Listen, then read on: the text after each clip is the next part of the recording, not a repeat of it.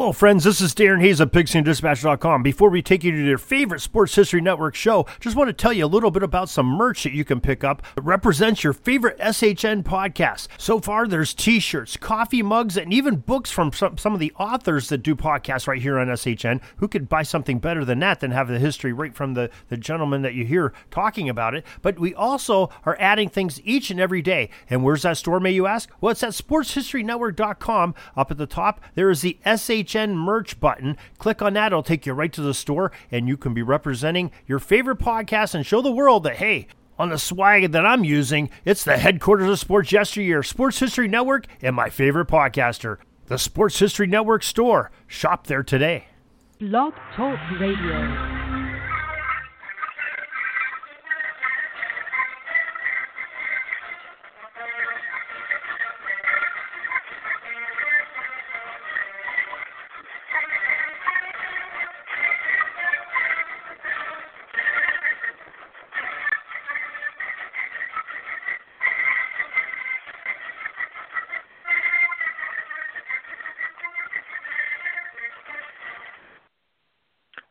Tonight we will go back in time to seasons past, when 22 men graced the rugged fields of yesterday, fighting for one more first down, one more yard gain, one final score which would bring victory after 60 minutes of battle on the gridiron. Tonight we will explore the world of gridiron greats. Welcome to Gridiron Greats Football History and its Memorabilia on the Gridiron Greats Publishing and Broadcasting Network in conjunction with Swick Enterprises. We're live from the Wallingford, Connecticut home of Gridiron Greats Magazine. And I'm Bob Swick, publisher and editor of Gridiron Greats Magazine, and I'll be your host for the show. Gridiron Greats is the only publication in America which focuses upon the history and memorabilia of the North American football game since its inception in 1869. We cover 140 plus years of football history and memorabilia you can find us on the web at gridirongreatsmagazine.com. We're sponsored by MSB Sports Cards. Check out their website for one of the largest selections of football cards and football memorabilia in North America. Their website, msbsportscards.com. And by BST Auctions. Check out their website at bstauctions.com for the latest in all their new auction activity that will be happening soon. Welcome to the all new 2017 season of podcasts of Gridiron Greats Magazine. And to give our new listeners some background on our show, we broadcast 48 shows from the time period of December 2011 to February 2014 on the Leatherheads of the Gridiron Network and now we are back. And now he is back, my co host. and I'd like to introduce him. He is a contributing writer to Gridiron Greats magazine. He's a football memorabilia historian that specializes in pre World War II items, in particular Red Grange, and also Seattle Seahawk items, in particular Steve Largent. He hails from Portland, Oregon. He is the one. He is the only. Joe Squires. Joe, welcome back and welcome to the show this evening. Captain, so good to hear your voice. So good to hear your football introduction again. I was smiling through that whole thing, just trying to keep from laughing into the microphone. so good well, to be back, I, I sir. I think I drove Brenda crazy today because I uh, practiced it about four or five times in the house, and you could hear me pretty much uh, from one end of the house to the other. But anyway, the minute you threw it out there, I was like, I was like, we are we were working on a Bob Swick football ringtone at one point, weren't we? we are we are back, and we are back with a brand new 2017 season. And to fill in our listeners also on uh, what we're doing, we're going to be broadcasting two shows per month through 2017. It may increase uh, at different times of the year. We don't. Uh, we we have to see how it goes, and we will uh, have a guest in the middle of the show like we used to have. And now it's time for what Joe and I, uh, and many of our longtime listeners know, is our talk about different things in the hobby, so on and so forth. And we're going to start exactly. off tonight, Joe. 2014 was the last show we did, and I know we talked and conversed via email on and off over the past few years. And I want to talk a little bit about what, in your mind, has changed in the hobby since we last talked. Now we're going to look at a Hmm. period of roughly 2014 up to today. What what's changed? Give me some feedback. Give me some ideas. Give me your views on the West Coast there of what's going on. I- first of all, again, love the show. Happy to be back. So thank you, thank you, Captain, our ambassador of football, for putting this together again. And uh, You're quite I will welcome. point out the I, I, I really, I really missed our conversations. I got to say that. yeah, yeah, exactly. I've, I've said it before. I'll say it a hundred times during the night, the upcoming shows. I've got the best seat in the house, sitting down for an hour every couple of weeks talking to the ambassador of football, Bob Swick. So. Uh, I'll, I'll, I'll go for the obvious. What what to me has changed in the hobby is uh, the awareness of high end football uh, between 14 and now. Prices, uh, the, the prices. I mean, uh, take take for example, you know the you know the the stalwarts of of uh, the rookie cards. Joe Namath, Joe Namath Mhm. rookie card. I can remember buying uh, PSA eight for five to six thousand dollars. This was you know 2011, 12, 13 five to six thousand dollars is pretty much the price for a Joe Namath rookie card. Okay. At some point, it hit ten, twelve thousand dollars. Uh, it, it's in the mid twenty range now. Twenty-two to twenty-five thousand dollars is the going price for a Joe Namath rookie card. So the price for that one card alone has gone up five times in the last two and a half years. So All right. Well, there's an ask, awareness. I got to ask you. I to ask you point blank on the name of the card. You think it's a it's it's an actual movement by collectors who are demanding that card, or you think it's a bubble? Uh, to me, it's a bubble. Uh, t- to me, there are you know it's it's always been the hobby is and always will be you know d- discretionary cash. Uh, you know, if you're having a hard time putting food on the table, you're not buying football cards. You're not buying collectibles. If your job is going well, if you've got money flowing in, if things are good, uh, the stock market's up, you've got a little extra cash. It's time to wax a little nostalgia and go buy that card that reminds you of your youth. I mean, that that to me is what the hobby's about. Is uh, every time I look at a card, it reminds me of some point in my youth. Uh, you know, except obviously the name of the card. I mean, that's you re- you remember opening those packs. Uh, you know, that's more Oh yeah, line. yeah. And uh, and But- again, you know, I look at I look at the 65 Namath card. You know, a card that I got out of a pack when I was a kid, when I was seven years old, and I'm saying to myself, okay, now as um, many of our listeners may or may not know, and any new listeners don't know this, I'm not big on graded cards. The only graded cards I have in my collection, as everyone knows, are the um, Mayo cut plugs, uh, which are SCD graded because I like the back uh, background of them, uh, the way they Mhm. put them in the holders.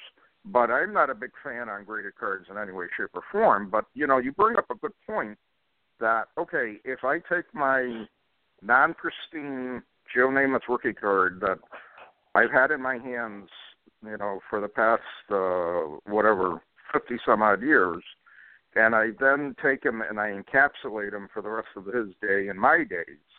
Am I a wise collector to grade my card, or am I actually, you know, not being the true collector that I've always been?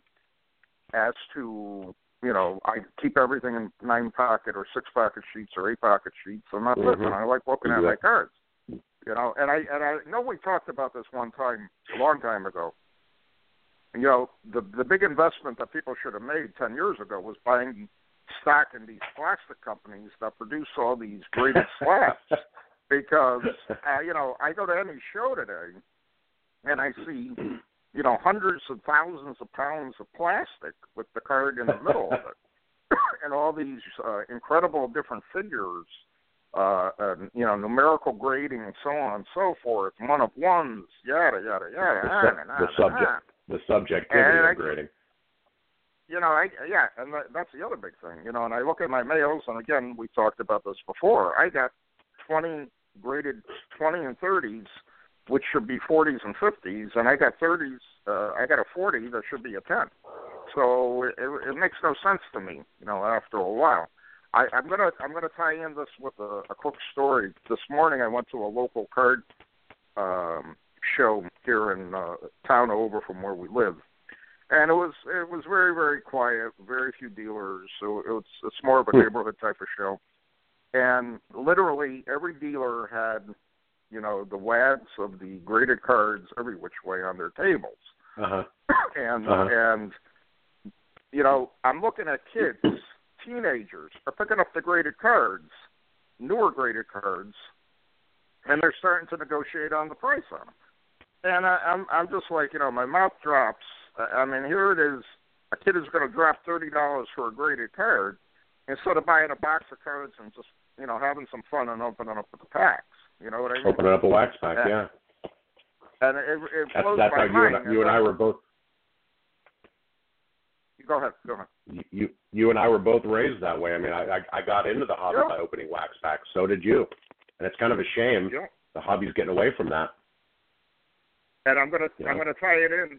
I'm also gonna tie it into something that I that I've seen. and I'm sure you've seen out there.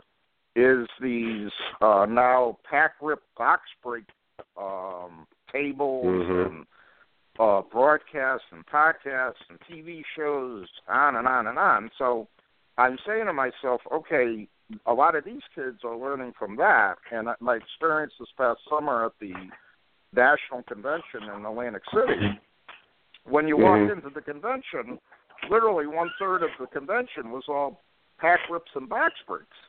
And at the end of the day, if they didn't find cards they liked, the cards were in the wastebasket. And I was Yeah. I was real tempted to, to start the garbage pick, and I'm saying no, I'm not going to do it. But I'm saying, how many you know kids in a hospital or whatever, or you know, would give anything to see a card like that? And here they are discarded out of the house. So how are you creating any any collectors out of it? You know what I mean? It's, well, it's a, I'll, it's a big I'll add an anecdote to that. I'll add an anecdote to that. My uh, my son, who just turned eight, is uh, you know obviously a huge Steve Largent fan. Right. But should be. recently, for some reason, he's gotten into Odell Beckham Jr., which uh, you know I'm, I'm good with. He's he's in, he's in the hobby. So Yep. Yep. so my uh, for Christmas, you know, he wore wore his naturally his Steve Largent jersey over to my mother-in-law's house for Christmas, and uh, at some point, my wife's brother gives him an Odell Beckham Jr. jersey, and it, to my to my horror, my son opens it, takes off his Steve Largent Hall of Fame jersey, and puts on his Ouch. Odell Beckham jersey. I know, Ouch. I know. Ouch. And, uh, Ouch. uh, well, fast forward his birthdays. I'm okay with that. He's keeping it in a football family. Fast forwarded a couple Yeah, weeks, his true. birthday's there, and I give him about ten wax packs of. I just went into went into Target and uh, picked up the closest wax pack. And I haven't ripped wax. I don't know who the cool ones are, but I just gave him ten wax packs, and he opened Yep. them Yep. and loved them, and Mm-hmm. found an Odell Beckham Jr. card which he covets. So I ran downstairs, got him some uh, top loaders, some top loaders, Yep. so he could put the top ten favorite football cards in a top loader, and he rubber banded them, put them in his lunch pail, took them to school. So to me, that's how you Great. create create future collectors. Now you got to promise me, and you got to talk to him and tell him you don't want to see that card go out to grading anytime soon. you've so you've, the uh, first kid you've in rubbed off on second grade or whatever. First or second grade kid with his PSA graded Beckham card in school, and they're trying to swap You've it rubbed off on me, Captain. I've I've started to get away from graded cards, you know. So Good. I'm, I'm, uh, Good. I have, but yeah. Well, so that, that one card is an example. That one card is an example of the hobby. What's changed in the hobby to me. So to me, there's there's an awareness. There's a new pack of collectors. I mean, you've got a Robert Castellane who comes along who starts scarfing up, you know, rare and very high end. He's the new. He's the new Mosh. He's the new, Right. you know, he's the new fight Right. for old DC on steroids uh, because he's he's Yep. scarfing up everything.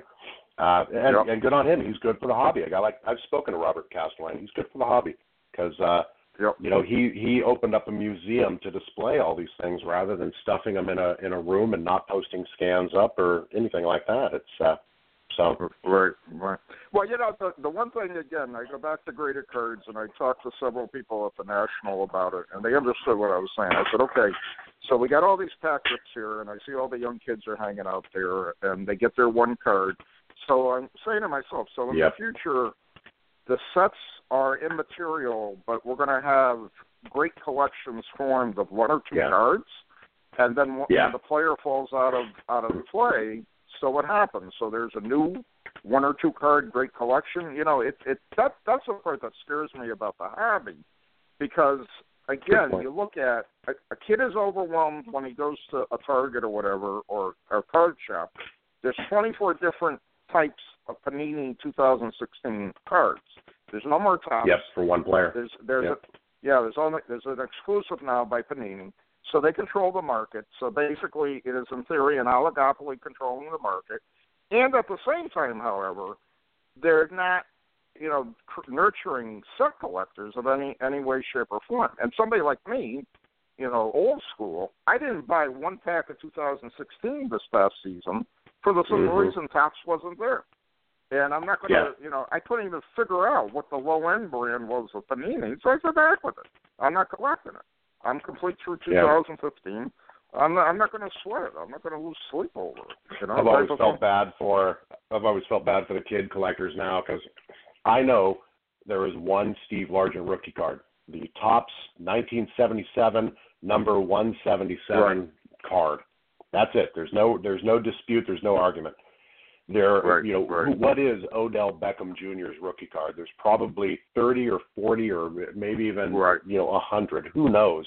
Cards that came out of his rookie season. I mean, and that's where it starts to get a little ridiculous. You know, so the future of rookie cards, the, the future of master sets, the future of basic sets might be in trouble. Like you said, and it's nearly impossible to put together a set because which set which set do you choose? I mean, Yep.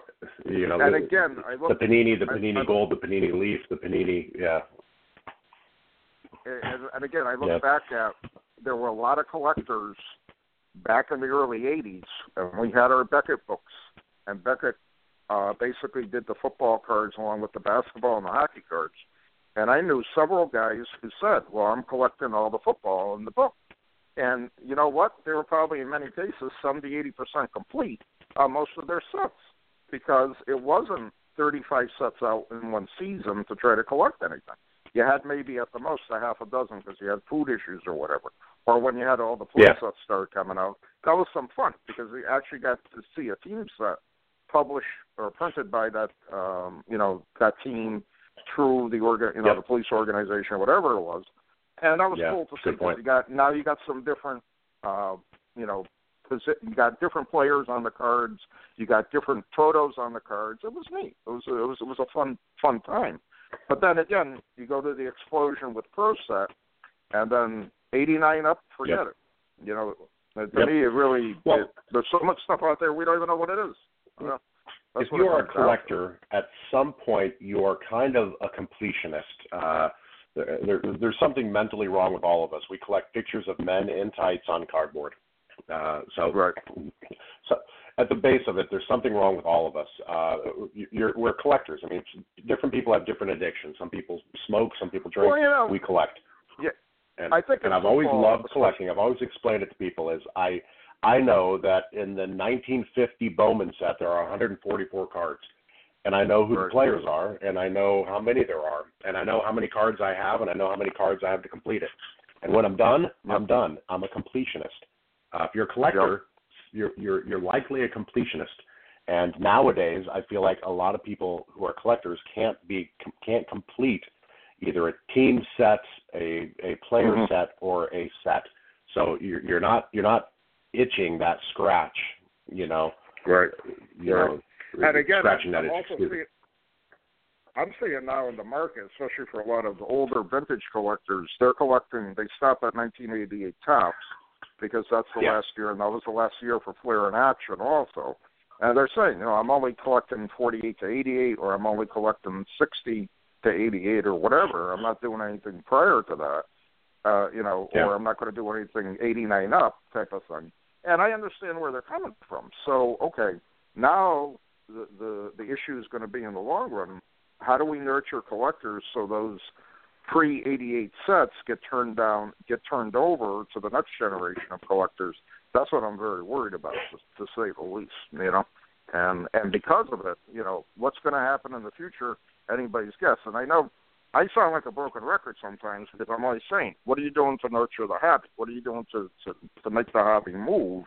What are you doing to bring new collectors in? I think it's a it's a serious issue that all sport collecting has, not just football, but you know, baseball, basketball, and hockey cards also at the same time.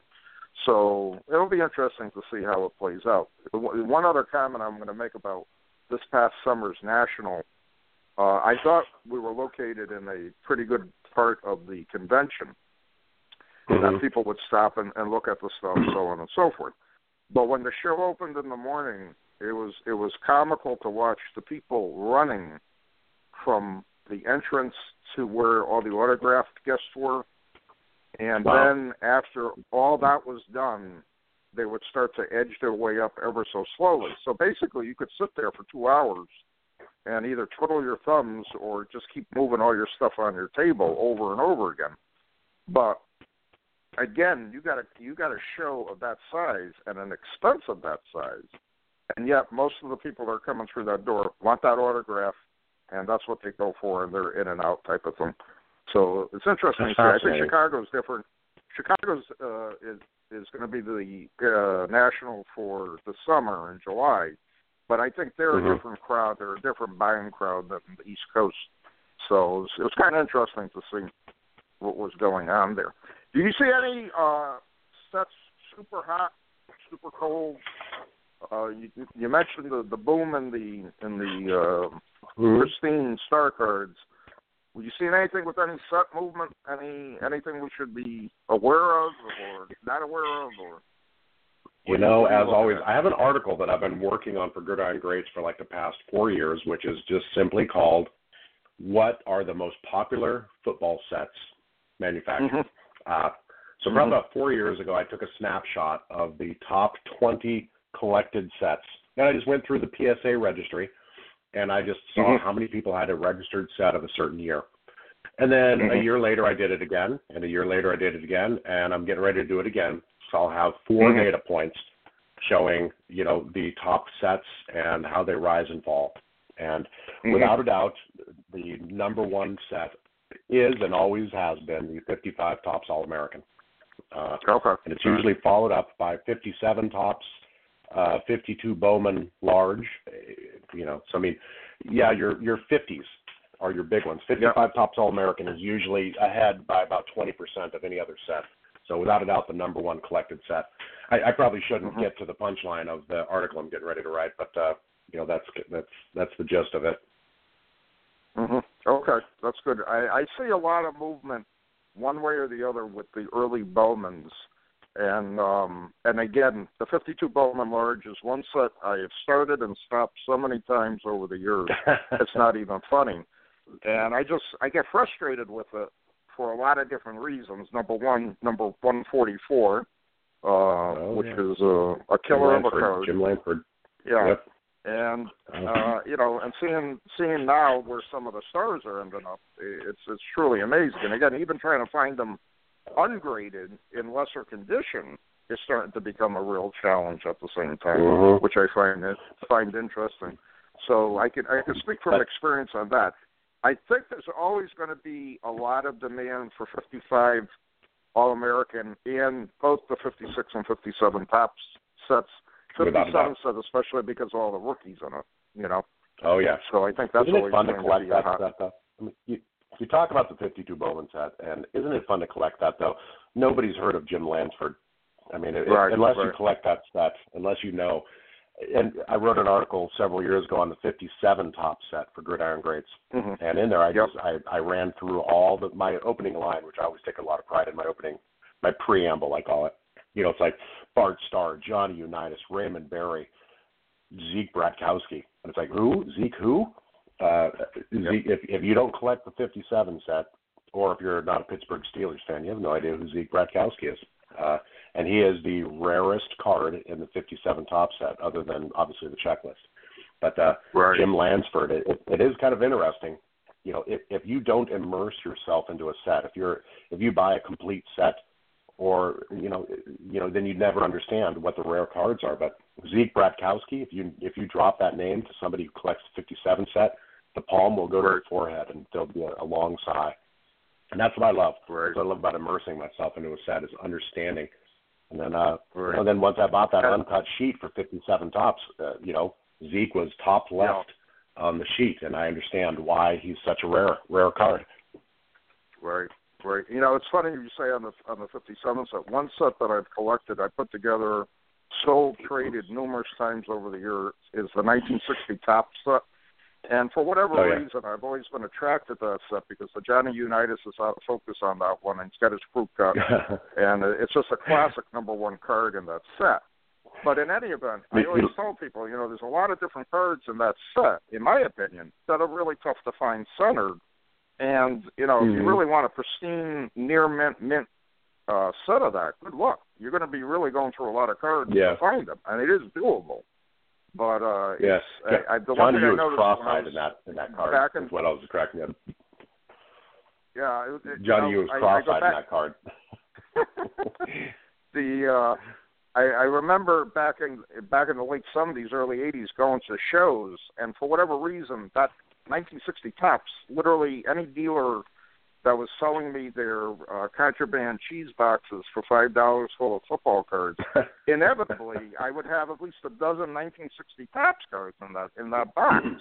And I'm saying, wow, man, this is this is great. I, and I just I started making the sets up, and I, you know, to really date myself, I sold. I remember one of the first sets I sold of that was like fifty bucks, which was incredible money when I when I sold it.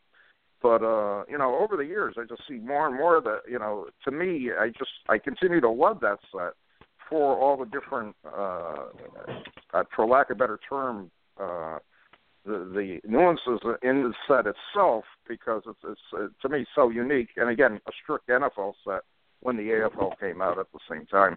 So that that's that's very interesting to me. All right, we're going to move along because right now I'd like to introduce our guest who has just called in. Our guest tonight is a senior contributing writer for Gridiron Greats magazine. He's written many articles for the magazine over the years. He is a football card and memorabilia historian with an extensive collection of Pittsburgh Steeler items. He's also a co-owner of both MSB Sports Cards and BST Auctions. And I'd like to welcome tonight a familiar voice to our listeners, Mr. John Spanos. John, welcome to the show this evening. Hey, thanks, Bob. Hey, Joe, what's going on? It's good to be back. Hey. Uh, just listened for the last few minutes. I just just got home and uh, called in, and just good to hear your guys' voices again, talking about football stuff. It's really refreshing and You- something you- that's definitely needed in the hobby. You know who Great. Zeke Bratkowski is, right, John? I do. I do know who Zeke Bratkowski is. hey, John, in your opinion, again, we were talking a little bit about it before you called in, and you're very, very active in the hobby between MSB Sports Cards and BST auctions and at shows and, and talking to collectors selling their collections. What changes have you seen in the market over the past uh, few years, especially since when you started the business to today? Well, I it, it's it's cyclical for sure, and I'm sure you guys already cover this, and and, and hopefully I uh, kind of go along with what you were saying. But I guess if I don't, that's not a bad thing either. Um, high grade cards, um, PSA Mm-hmm. high grade cards from the sets, Rookie uh, cards. for the registry and rookie cards and registry registry collectors. Uh, that stuff has gone bananas, and uh, you know it's it's interesting. I, I I like to liken it to the uh, trying to collect Mona Lisas, but even though there's multiple Mona Lisas, somebody everybody wants the best one, uh, and and Mhm. you have a number of collectors driving that market, and obviously with the uh, uh, the collection that's at the Hall of Fame right now, it, it drew a lot of attention to that Mhm. type of collecting, that style of collecting, and you have, definitely have to, you know, have have the uh, the money to to get into that fray. But at the same time, uh, you can you know collect a set like I heard Joe talking about and go for eights and nines. But that's we constantly have people calling us and asking, do I have this? Do I have that? Do you have this and that grade? And and it's typically you know eights and nines, and you know that's all I collect now, and I'm putting all my money there. And that's fine. I don't think that's bad for the hobby at all. Um, it's just something that's that's driving the market currently, and I think probably yeah. PSA has a lot to do with that. Just the bringing the competition into it and, and making it somewhat competitive. You know, I have the best this and best that. I said, that's fine. Um, also, well, I would have to say 19th century material. Uh, definitely always yeah. draws a lot of attention, and you know you have your your certain collectors that get into that, and others that don't find it quite as interesting. And I've had people tell me this too, and I don't know any of these players, and not really interested in collecting. um, but it, I think that's a matter of you know somebody's taste, and if they want to take the time to to do the research and, and find out who who Brink Brinkthorn is, or or uh, or Hinkey, but you know again that's their that's their uh, prerogative. So again, that the, those two areas, um, programs and tickets, uh, always hot and have been since we started this, but just certain ones. You know, you could you could still pick up some really nice older tickets for for less than twenty five dollars, and I'm I'm talking about stuff right. before World War II. Um, but if right, you're right. looking for certain teams, certain games, it, they, they've hit five figures in some of the auctions lately. So mm-hmm. the program and the tickets and you know, people know what they're looking for now. The hobby has definitely matured, no doubt about that. Yeah, I said the well, same I, thing, John. I mean, it just seems like there's a more educated, sophisticated collector on the market now. You've got people who, you know, who put a lot of homework into what they collect rather than bouncing between things. And yeah, it's such a wide move too. I mean, it really is. I, th- I think what you're seeing, uh, like you both say, the maturity of the hobby to me has really excelled, in my opinion, probably over the last ten years or so. You probably probably even looking at a five year period. It's matured literally overnight. Yeah. Uh, because again, yeah. I, I I still get from time to time people looking for particular things, so on and so forth. And talk about 20 years ago, you never saw that type of thing. You know what I mean? So I think that's that's a positive for the hobby at the same time. But I'm going to play devil's advocate.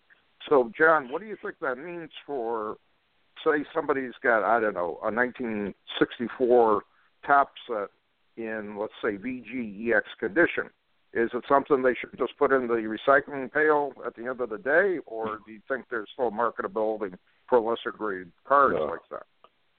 Oh, no, that's, that's, that's a that, good question. First of all, that's, that's, that that's that disgusts me. All the st- little little yellow stars and hearts around the perimeter. There, there are hearts, aren't there? Doesn't the second series have little little red and pink hearts around the border? Uh, they are yeah. they are pretty yeah. cards. Uh, yeah, no, yeah. that's not one of my favorites either. Definitely for the '60s has a, a, a number of classic sets. I don't I don't think that one ranks up there. There are certain people that like it. But back to the yeah. question, I I have a, a segment uh, a group of collectors that you know that I know. Uh, I include myself in this group that is, is happy sitting around the the, the mid level, uh, so to speak. And uh, I know for the most part those cards aren't going to be altered. Uh, I know that uh, you know that yeah, if, if I use my use my eye correctly and I can handle a little bit of you know rounding on the corners, that I'm going to have a card that has good eye appeal and it's going to be a fraction of the cost.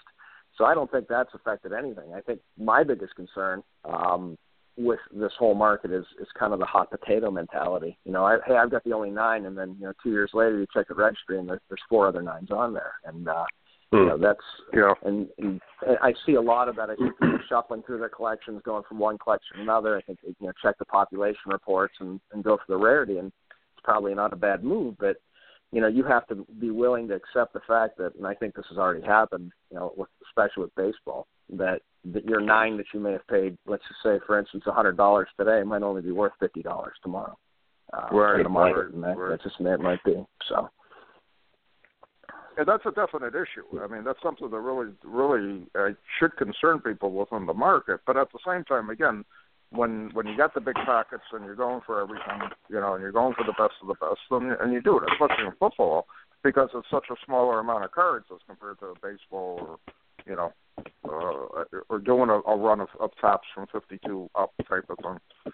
So there's a difference between the two at the same time. But again, I'm glad to hear that you're saying there is still a market for the for those mid grade cards because again, I I fully agree with what you're saying that you know you can touch the cards, you can you can learn a lot from the cards, you can see the cards, you can hold them, you, you feel the history there, and I think that's what it's all Uh-huh. about. You know, you know what I mean? So Yeah, you can smell them too, right, Joe? That's important always. You got to be able to smell Hey, them. don't make fun of me. I, I agree. Don't make fun of I agree. I'm not making fun of you because I just got a consignment in. Uh, it was a group Topps sets from 1970 to 1979, and they were all ungraded. Every single one, every single card. And um, Mhm. I opened those boxes, and I swear, whoever and you know whether it was the person who consigned them or wherever he got them from, I don't think they'd they'd left the, the wax wrappers. I mean, they they've been out of the wax wrappers for all those years, but I think they've been in the box since then. They smelled like new cards. They had that that Topps smell. Oh, you're from the kidding. 70s Yeah, and 80s. yeah, Oh no, yeah. real good. A neat smell, you know, it's kind of the cardboard and the wax and a little bit of gum left over. And I'm like, Yeah. wow, these are 40 year old cards, and they they smell like they smell like my kid, my childhood. You know, that's that's what I it thought reminded for me of sure you were going to go with they smelled like smoke. I, I, I literally thought for sure you were going to be like, yeah, you can just smell the smoke. I get cigarette I get those too sometimes. I can't tell you how many times I've left things um sit out in my garage um open to air out um before I start doing anything with them like put them in top loaders or anything. That's it's disappointing Yeah. sometimes. But I, I get the smoky cards too. You guys make fun Joe, of me, but surprised. I, I learned a long time ago. You smell a card. You, I mean, you know how it smells. I mean, if it smells chemically. I mean, you know, and the other embarrassing thing I brought in that article is, I mean, holding it up, you know, holding it up to your face, to your cheek or your lips to see, you know, if it's wet. I mean, from you know, people. I hate to say it, there's some bad guys out there. There's some bad guys in the Yeah. hobby, and and they're one they're one or two Yep. steps ahead of us collectors, us us dumb collectors. So you gotta, you know, that's that's that's one of the things. No, I agree a 100%, Joe. And I, I, as much as I was picking on you, I've, I've been smelling cards for at least 40 years. So. well, when you say it like that. John, it sounds really weird. it is. We all are weird, so figure what we do. yeah, well, that's I love it. So, well, you've got the you've got Bla- Blaisdells. Uh, you started trickling out Mike's collection. How how was that? I mean, meeting with how that conversation get uh, get broached, John. I mean, just you know, a, a, a collector. And it's funny, you know, Bob and I were talking about Mike. I mean, I've, I've known Mike, you know, quite a few years. I met him at a card show in Seattle, and he had some 1976 Seahawks Fred Myers, you know, which is a a local issue here in the Northwest. And I'm just like, oh, good set. Uh, have you seen this card? And everything I threw out, this guy, you know, just had a, had a response for. And at the end, I'm just standing I'm like, who are you? I mean, it's it's like the opening scene of Princess Bride, where it's like, you know, I'm the Dread Pirate Roberts. I'm like, you know, who, who the hell are you? You know, you know everything about this hobby. I mean, and over the years, I mean, Mike's just been that. You know, he's humble first of all, which I really, really like. You know, and somebody, you know, he's gracious. He's open with his knowledge. He's just, he's, he's just, he's that collector. And I just, uh, sad to see him leave the hobby. But you know, I think all of us get it. But you know, how how'd that conversation get broached? Well, uh, he's been at, at the national part for the last few years. Uh, I've always invited him to share a booth with us, just to come in, even if he didn't want to sell anything, you know, just to hang out and talk. Because I figured, as you said, this, this guy is he is the guy. You know, outside of outside of Bob, him and Bob are the guys in my mind. So, you know, and and and just to talk to Mike was is, was incredible. I mean, it really was. And and uh, at the national in 2015, it was in Chicago, I think. right, that right. Uh, he just we were sitting on the couch talking, and he's like, you know what, I'm going to start. I'm going to start divesting my collection. I, I almost fell off the couch. I'm like, why? Wow. You know, no no real reason. You know, the, the the big reason being is that he was just at that stage in his life, and he wanted to downsize. Yeah. And he has he's, he's kept some things. He, he did keep some things, and that's probably a topic for another time. Um, but he's like, yeah, it's time for somebody else to to enjoy these. You know, it's I've had my enjoyment out of them. It's been a good thirty, forty years or so, and and I'm I'm I'm ready to move on, and and I respect Mike for that, and I'm very happy, obviously, that he had that conversation with myself and and Andy, and um, Yeah. but yeah, he he just he made that comment at that point, and and, and then we just went from there. So But, well, I, I I assume Mike and Bob are top two, uh, but somewhere in there I'm top five. But I mean, you know, you you are the senior contributing writer. I'm just a contributing writer to Gridirons. I mean, you've, you've got that title. well, you know, I, I, So- I think unfortunately, I think unfortunately it comes to every comes to pass in every collector's life, especially as you're getting older. Okay, Yeah. what am I doing here? You know, I I know Brenda's not going to take over the collection if I go first. and my daughter has absolutely no no desire whatsoever to even look at anything I got. So I'm in a little quandary myself as I as I'm getting older, but also I'm not at the point where I I want to liquidate certain things. There's certain parts of my collection that are me, and and I'm probably going to keep them to the to the end. So it, it's a tough decision, and I and again, Mhm. you know, I'm glad I'm glad Mike is doing it under his terms, which I think is important for any collector when they're selling a a, collection of of his magnitude, which is so historically significant from the football card and memorabilia market. People are Mhm. not, people got to realize that this to me is like a once in a lifetime collection coming out, and Yep. it, it just blows my mind. And it took me a long time to digest when John, you told me first what was going on. I, I was I was literally in shock. I mean, I got off the phone with you, and I was just I was just staring. I, I was just in shock, and uh, I, I you know I understand, and in a way I, I'm just saddened by the whole thing. But trying to trying to look at it in a positive way, we're going to see Mhm. probably things that we haven't seen in the market for years, and I think that's a that's a real positive for the hobby coming up, uh, especially with some, you know, uh, giving the uh, different collectors in our market an opportunity to bid on some very very rare and historical pieces out of that collection, and uh, it's just Like- it's just truly truly amazing. So, And so I'll it's ask been an question, education. John. It, it's been an education ahead, for me. Oh, I'm sorry. It's it's it's been an education for me uh, because it's it's forcing me to learn some of the the, the nuances of, of some of these issues, and um, you know, Mike's Mike's collection is complete. Uh, that's that's the best way I can describe it. Comprehensive, but in addition, he has companion pieces. He has advertising pieces. He every for every Oh. set there's something else. You know, it's not just the the 19 use the 1960 set. Uh, you know, it's Yeah. it's a box. It's a wrapper. It's a wrapper that nobody's ever seen before. It's it's one of So one. let's, uh, and So let's broach the Mhm. subject then, Mr. Spano. Uh, Uh-huh. we, you know, we've we've seen the we've seen the curtain pulled pulled back a little bit. We've we've caught a glimpse uh, of what's in Mr. Blaisdell's collection. I've talked to Mike pretty pretty extensively. He's and he's posted a few things up and shared things for articles. And every once in a while, he'll just throw something out. You're like, holy crap!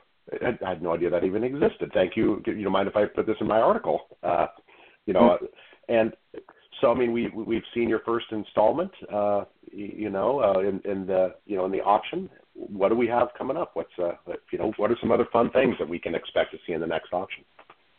I think uh, what has impressed me the most so far in this auction, and it's it, it's going to be there's going to be plenty of football in this auction, you know, end of March, early April when it starts. Um, but the Overland candy, I I didn't realize how rare they were. And if, if you know people listening aren't familiar with those, these are these are candy wrappers. They literally are paper thin, less than paper thin candy wrappers that were issued in the Right, 30s and right. early 40s. And for a while, there were only a couple known in the hobby, and then I think the checklist is up to five now. I could be wrong on that. Mike has four of them, and he has a Sammy Baugh. Uh, and the Sammy Wow. Baugh, I'm- going online doing a little research about it. Like, yeah, let's see how many more are out there. See if there's ever anybody's put them in slabs. There's no other ones out there, and and there may be. Of course, you know, you can never say it's the only one, but I could say that for all we know, it's the only one, or you know, in all likelihood, it's the only one. And this, it's in beautiful condition. Some some child or some young person took this and flattened it out, you know, seventy some years ago, and put it in a scrapbook or wherever, and it's it's beautiful. It really is. And you know, I Wow. describe our collectibles as beautiful, but it's it's it's breathtaking. And to look at it, to hold it, you know, taking it out of the the top loader to scan it, that was, you know, you talk about nerve wracking. You want to make sure that you know you Mhm. never know how the paper is going to act, and and Mike had it. Obviously, you know, Mike knew how to to keep his collection archived but I had to take it out and scan it, and was very careful with it. But just amazed how thin the paper was. So I mean, that's just one Wow. thing. And then you know, I just I go in another box and start looking for some other things, and there's there's a complete set of Lake to Lake Packers, which I'm sure you're real familiar with. Bob. Wow. But you know, they don't they don't come up very often. Wow. So I you know I sent a few of them off to PSA, and they're you know the Bart Starr. I can't remember exactly what grade it came. I think it came back in a seven. You know, the last one that sold, I think, had a staple hole in it, and that was about Hmm. three years ago. So I mean, these are it, it's just amazing to me the completeness of it, his entire collection.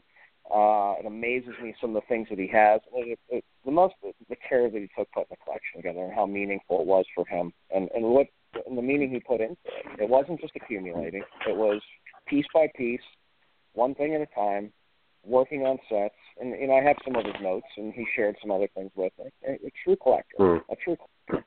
And the thing that I liked most about Mike, and, and as far as you know, the, the collecting standpoint, is he he's never came off as being uh, you know cutthroat or you know take somebody out of the league. Like, of course, he was Correct, competitive correct, correct. And he's told me that before. But he, for him, it was it stopped at that point. You know, if it, it had to get to that point where he was feeling that way, where this was superseding anything else he was doing in his life. And you know, from the stories he Yeah. told me, that, that was it. He's done. You know, that's He's it's, classy. It's He's a classy man. He certainly is. And I think the big the big thing the big thing about Mike was, and again, knowing him from as many years as I have too, he always shared his knowledge, which was what you know what I thought was so great about him. Uh, you know, so you don't read about this stuff, you don't know anything about this stuff, you don't go to any catalog to find any of this stuff. Well, explain to me what you have, you know, and and he did all the time, and it was great. And I think that's what's so uh, I don't know, for lack of a better term, perfect about the collection, because the collection represents that humbleness he has, and the collection represents the pristine nature of what he picked up, like you said, John, one item at a time, and, and that's what Yeah. truly amazed me, amazes me about his collection. I, I So, think John, he uh, collected about- without fear, and, and that's a, a good way to put it. You know, he, he there was there's Yeah. no fear involved. He wasn't afraid that somebody else was going to get this or that. He collected for fun, Right, and he right. did it because he enjoyed it. He did it because he enjoyed it, and that's most. So, John, in important a total uh, total dick move, you texted me a progressive proof Steve Largent rookie card that Mike had in his collection. Uh, so I'm sure I'm sure the entire audience is listening with bated breath, wondering what other Steve Largent collectibles Mike had in his uh, collection. I mean, I, I speak to the Uh, entire sure. hobby as a collective when I ask about Steve Largent items in particular. There was Well, I- amazingly I- absolutely nothing. In fact, those cards were all absent from the sets. The Largents were all pulled out. He said something about you visiting the house one time. No, I I haven't really looked, but yeah, I'm sure being being in that area, he has uh there's plenty of stuff. And I did see the progressive proof, and that that is in Wisconsin right now. But uh that that stuff's all there too. Yeah, he's he has a, a nice Washington, Oregon centered collection as well. And those are some of the things that Yeah. I think he, he kept. Yeah, I think he kept some of those things to himself, which is good. So. And I, I'm stunned neither of you called me out when I said the entire hobby wants to know about the Steve Largent collection. I mean, come on, gentlemen. we're still looking for lar- we're still looking for Largent rookies here on the East Coast. I've had more people at shows ask me, "Would you have a Steve Largent rookie?" That's the only card I'm missing in my '77 set. And I said, "Well, I got a couple of beaters you can have. I'll try to get you a good copy. I know where there's about twenty thousand of them in Oregon." So Joe, what is the number now? Do you do you have a tally? Uh, I, I, I, you know, yeah, you, you never disclose, but uh, it's a little over a thousand. A little over a thousand. Oh. That's that's fair. That's that's not that's not compulsive or obsessive or anything. So that's good. That's good. not, not a big deal. That's, borderline obsessive. hey, hey, pop me. Unbelievable. Unbelievable. yeah, I, yeah. That- I know. I'm bad. I'm bad too. Yeah. John, if uh, somebody wants to sign up for the uh, auction or wants to contact you about consigning, can we have some information as to how they would proceed on that? Sure. It's uh, www.bst-auctions.com. That's the best way to get in touch with us. Uh, or mail at bst-auctions. You can also get in touch with us that way. Those are the best ways to do it. So uh, we have been John, running a pretty. John- Uh, John, I presume you, you put the S in BS. Yeah, I certainly do. And I believe also we have a, we have a link on Gridiron Greats magazine uh, website also, so you can go into through there to to check it out. All right, John, we're we're almost out of time. Any uh, final thoughts on your end between either the auction and or the market? Anything else we should be looking for? Any other words of wisdom No. you can offer our, our audience tonight? Just just good to be back, and I, I'm glad. Thank you, Bob, for doing this, and, and Joe as well. And uh, the hobby needs this, and I think this is in, this day and age with everybody on the go all the time. Uh, it, it gives it some accessibility to you know, I don't know if I want to call it knowledge, uh, but I guess it is. You know, especially when the, the guests we have coming up. So it's it's a good thing, and I'm I'm glad that we're doing this again. So thank you. Thank you. Thank you, John, for being on, and I appreciate it. And I'll let you go. I know you had a busy day all day today, and sit down for some supper, and you'll be all set. Thanks for being Sounds on. good. See you Good guys. luck against Talk to you KC tomorrow, Johnny. Hey, thanks. Bye bye. That was John Uh, Spano, our guest tonight. Uh, John filling us in on some great information with regards to the auction and the market.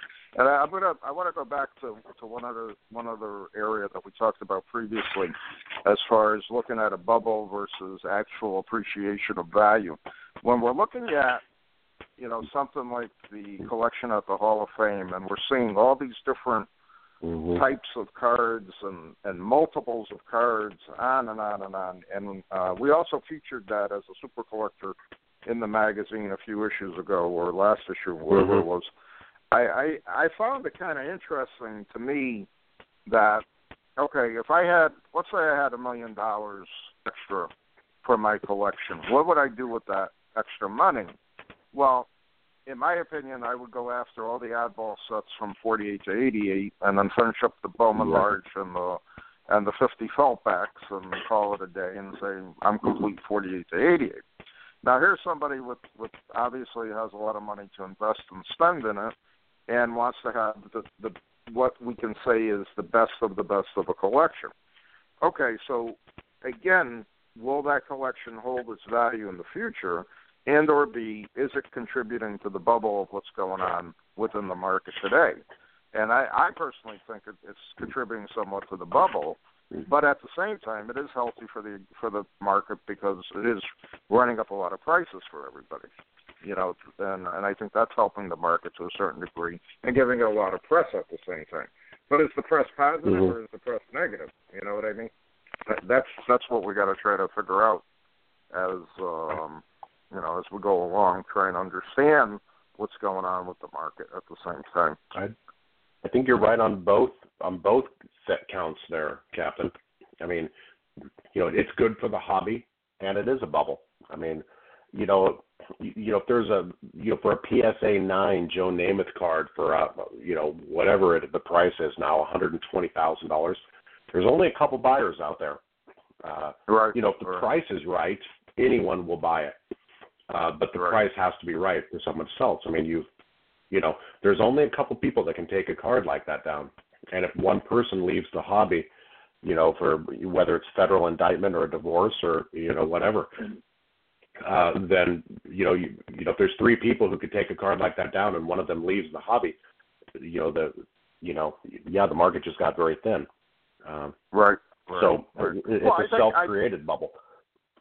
I think that's also true with the Mayo set because again, I've been waiting on and off. I, Yeah. I'm still not finished with that Yeah. set, and obviously, you know which one I need. Uh, you know the Dunlop, and I got it's got to be at my price type of thing because I I'm just Yeah. not tripped up spend, spending that kind of money on on it. Number one, but number two, okay, so I spend it, I buy it, I got a complete set. That's another one that's going to go down to the bitter end. And is there going to be a market for you know, how many years down the road type of thing? That's the other thing, you know, I always look at. Where's the market? Is there going to be a market? So on and so forth. Or can I just divorce myself from the market and just say to myself, hey, this is my collection. I've collected since 1965. I'll collect probably to the day I die. And that's it. You know what I mean? That that's that's what you got to try Yeah. to uh, used try to- look at. It. The only example the, yeah the only example i would have of that is uh 1984 Topps is probably one of my favorite sets. Well i used to Yep, want that yep. number one set and i used to spend a lot of time looking for psa 10s i, I wanted that set in all psa 10 well at some point Right. three four other people joined the fray the next thing you know you're paying two hundred and fifty three hundred dollars for a you know for a pop two or pop three psa 10 card.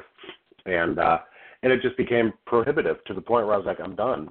Uh Right. so that was a bubble because once you got that Pop Two card and you paid three hundred dollars for it, you know, a year later it was a Pop Four, and the card was going for fifty dollars, and two years later it's a Pop Ten.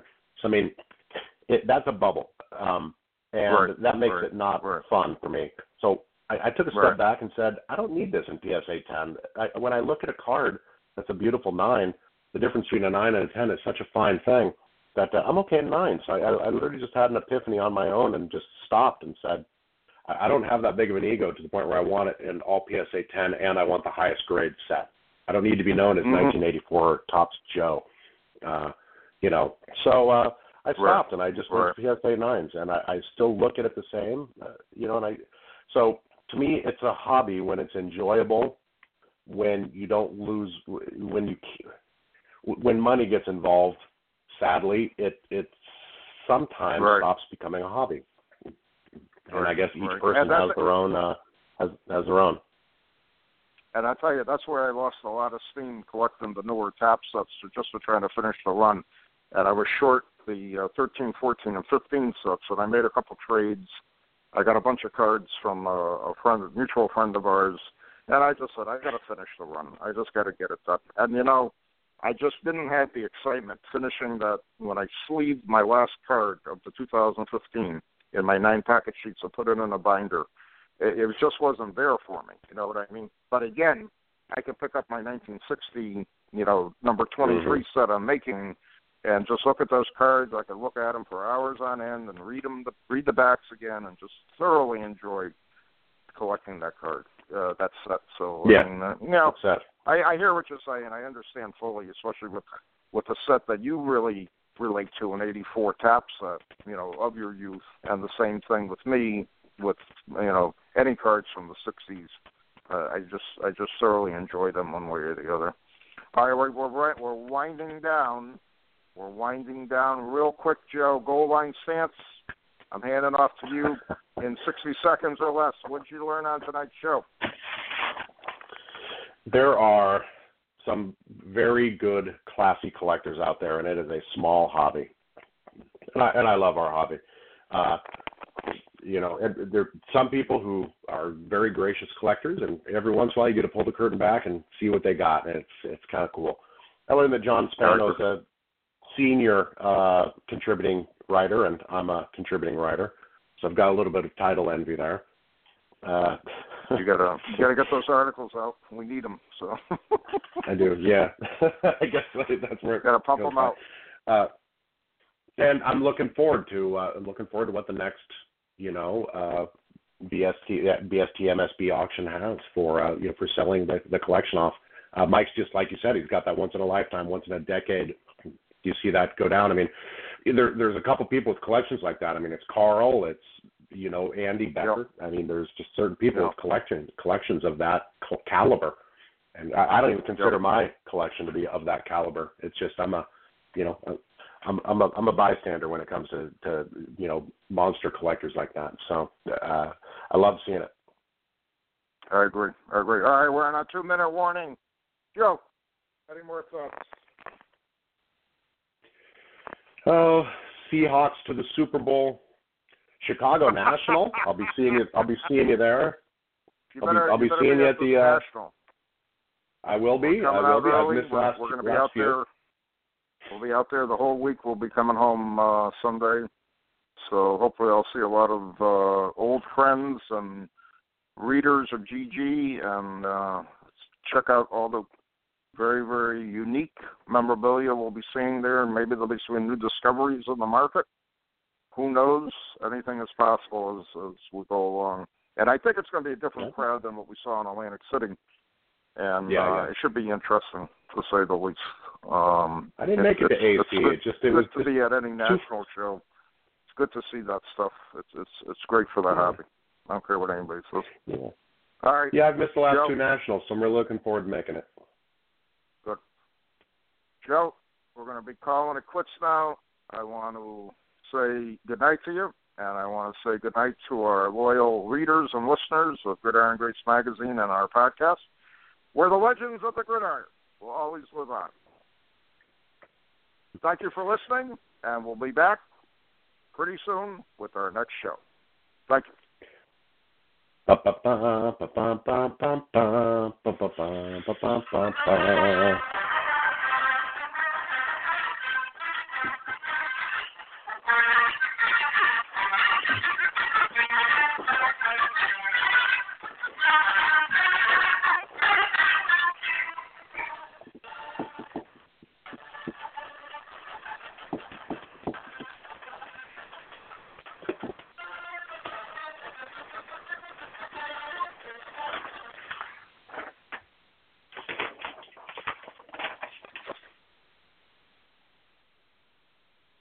Hey there, sports history fan. This is Arnie Chapman, aka the Football History Dude, and I wanted to thank you for stopping by to listen to another episode here on the Sports History Network. Our podcasters are passionate about uncovering and sharing sports stories from yesteryear. And if you didn't know it already, we have over 30 shows across the network covering all sorts of sports history topics.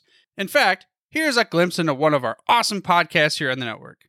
Do you wish you knew more about the 100 seasons of the NFL? You're in luck because you found the Football History Dude podcast, where each episode is a journey back in time to learn about the rich history of the NFL. From the founding of the league in an auto showroom all the way to what it is today, America's favorite sport and a behemoth of an industry. My name is Ernie Chapman. Football is my passion, and I want you to come along with me each week to explore the yesteryear of the gridiron. So hop on board my DeLorean and let's get this baby up to 88 miles per hour. How about that? I bet you're super hyped to go listen to that new podcast, right? Well, to learn about this show and all the other podcasts on the network, head over to sportshistorynetwork.com forward slash podcasts. Again, that's sportshistorynetwork.com forward slash podcasts. Head over there today to find your next favorite sports history podcast.